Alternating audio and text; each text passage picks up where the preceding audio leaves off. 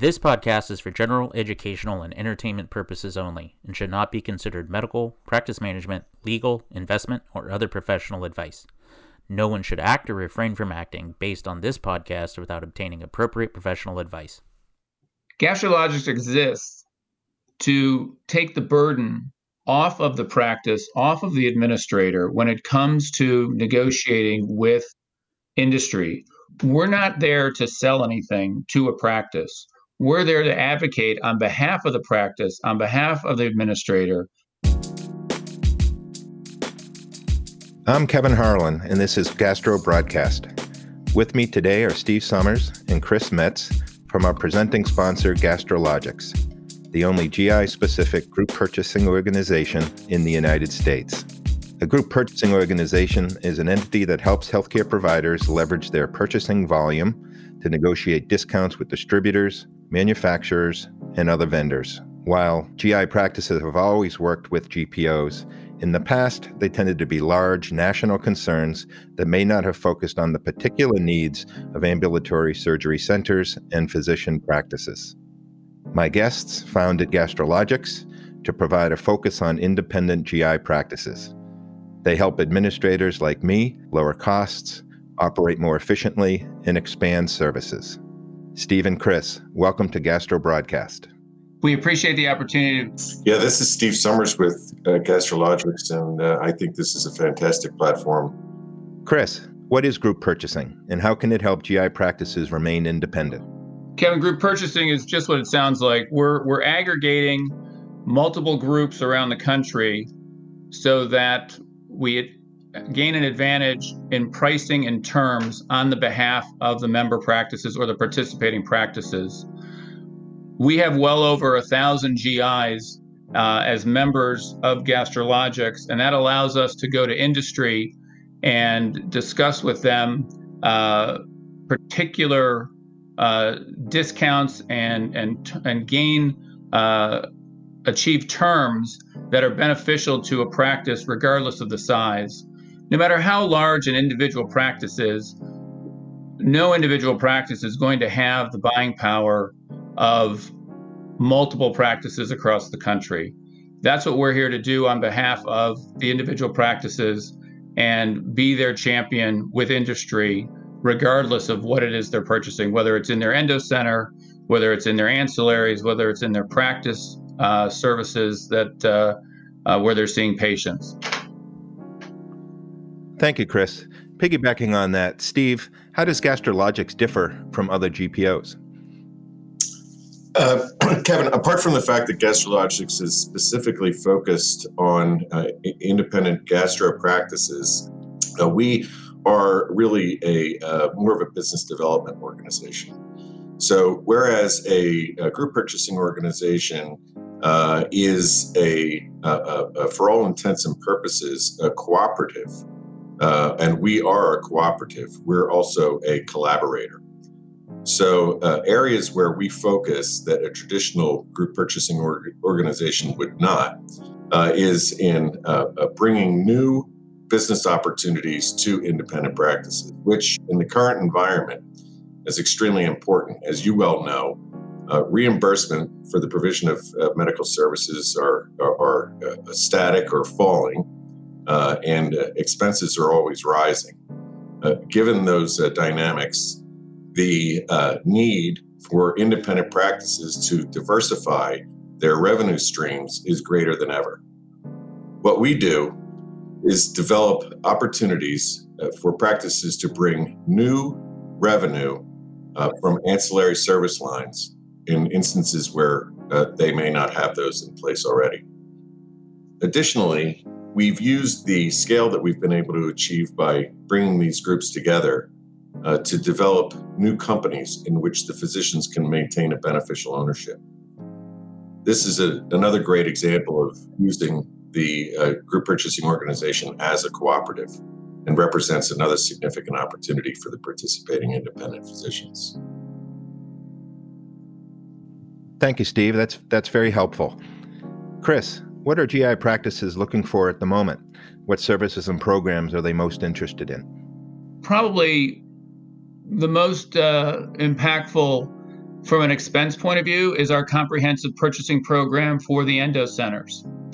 So we impact virtually everything that is purchased or utilized in an endoscopy center in contracts that we've negotiated with industry across the board. So we would welcome the opportunity uh, in a very easy fashion to, to provide a comparative proposal uh, to show how much we can impact, favorably impact the expense side of the, of the operations of the endoscopy centers. On the ancillary side, out of the office, um, practices rely heavily on ancillaries such as infusion services and uh, their pathology laboratories.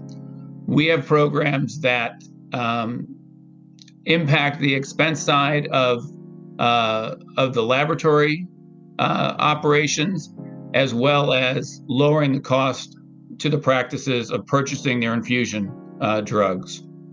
So those would be a couple of the, uh, I think, the most relevant and impactful from a practices perspective. Very helpful. Thank you, Chris.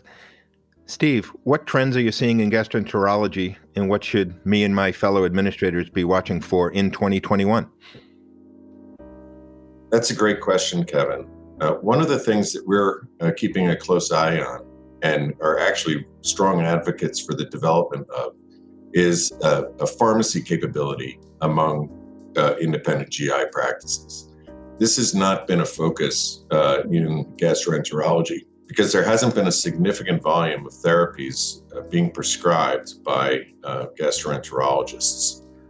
We see this dynamic changing, and I'm sure uh, uh to some extent you've seen it change also. A number of drugs that are uh, currently prescribed to, treat chronic disease uh, by gastroenterologists are moving from infusion therapies to a subcutaneous injection and ultimately, we see those therapies moving to uh, oral administration.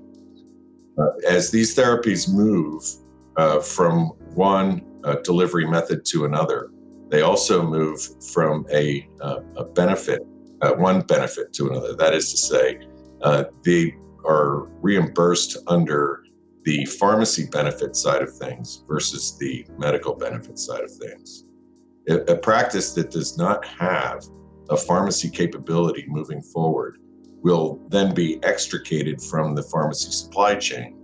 Will have uh, less control over uh, uh, their patients' treatment regimens uh, and will be uh, uh, no longer involved in the administration of, of those therapies. Therefore, we're really working with a number of practices to develop that capability apart from the fact that developing a pharmacy capability represents a hedge uh, from the movement of therapies from the medical benefit side of things to the pharmacy benefit side. We also see uh, new therapies being developed for the treatment of chronic uh, conditions such as fatty liver disease. Those therapies, which we envision uh, being approved in the next year to two years will be prescribed for patients that currently represent, it's estimated, up to 30% of the United States population. We feel it's very important for the independent GI physician to be involved in the prescription and the delivery of those therapies. We think it's extremely important at this point that independent practices strongly consider the development of a pharmacy capability. And Kevin, if I could add to that, uh, when we're looking at something that'll have impact in the near future, uh, that revolves around the aggr- aggregation of data from the practices. And one of the initiatives that we've started in conjunction with a large number of practices, and we're looking to grow that, is our ability uh, as Steve alluded to before, about the creation of companies for the physicians, uh, for the benefit of uh, participating physicians. We've created a company to do just that. So we're aggregating the data from the practices, EMRs, and other sources of information within the practice so that we can put that data into a common substrate, what used to be known as a data warehouse, we're calling it a data substrate. And we can do that regardless of the EMR or EHR that a practice utilizes. By combining that information for the benefit of the individual practices as well as the larger group, we now have the ability to go to industry for a number of different use cases that will end up benefiting the physicians uh, clinically and financially. We think that's a significant opportunity moving forward. Thank you, Chris and Steve. Those are very exciting near term opportunities for consideration. How do you become a member of Gastrologics GPO? And how can our listeners learn more about your programs and services? Well, Kevin, uh, becoming a member of Gastrologics is uh, is extremely simple. Um, there currently is not a fee to join the organization. Uh, there's no exclusivity requirement. That is to say, uh, by being a member of Gastrologics, you are not obligated to utilize any of the programs on our platform.